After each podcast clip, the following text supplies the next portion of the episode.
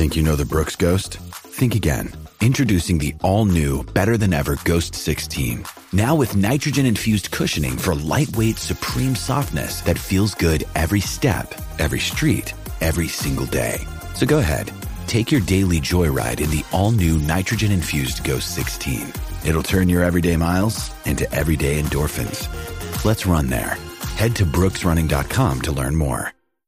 Okay, uh, all that I can do at the moment, and we'll continue to, to do it just in case you missed it when we said at the very top of the program, um, is to update it as best we can on the information that's coming down uh, about uh, Chris Beard, uh, University of Texas, uh, men's basketball coach. Uh, he was arrested and charged with assault on a family member early this morning and uh, booked into the Travis County Sheriff's office jail records. There was a disturbance urgent call at 2:07 a.m.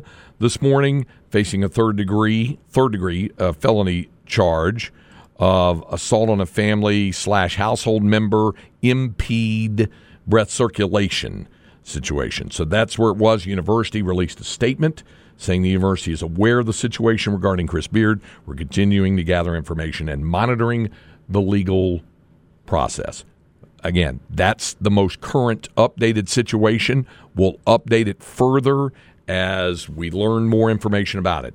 I don't know how it affects. I anything would be speculation as to how it affects not only um, tonight's game against Rice, but uh, going forward as well. All we can tell you about that is there is going to be a basketball game tonight, and uh, Texas will be uh, taking on the Rice Owls. You'll be able to hear it seven o'clock and uh, so we'll, uh, it'll be at uh, 7 o'clock tonight. We'll be on the air at 6.30 on the Horn, 104.9, 101.9, AM 1260, as well as on KOKE FM 95, 99.3 FM. So that's that. And again, whenever we get more information on it, we will continue to uh, update you on it.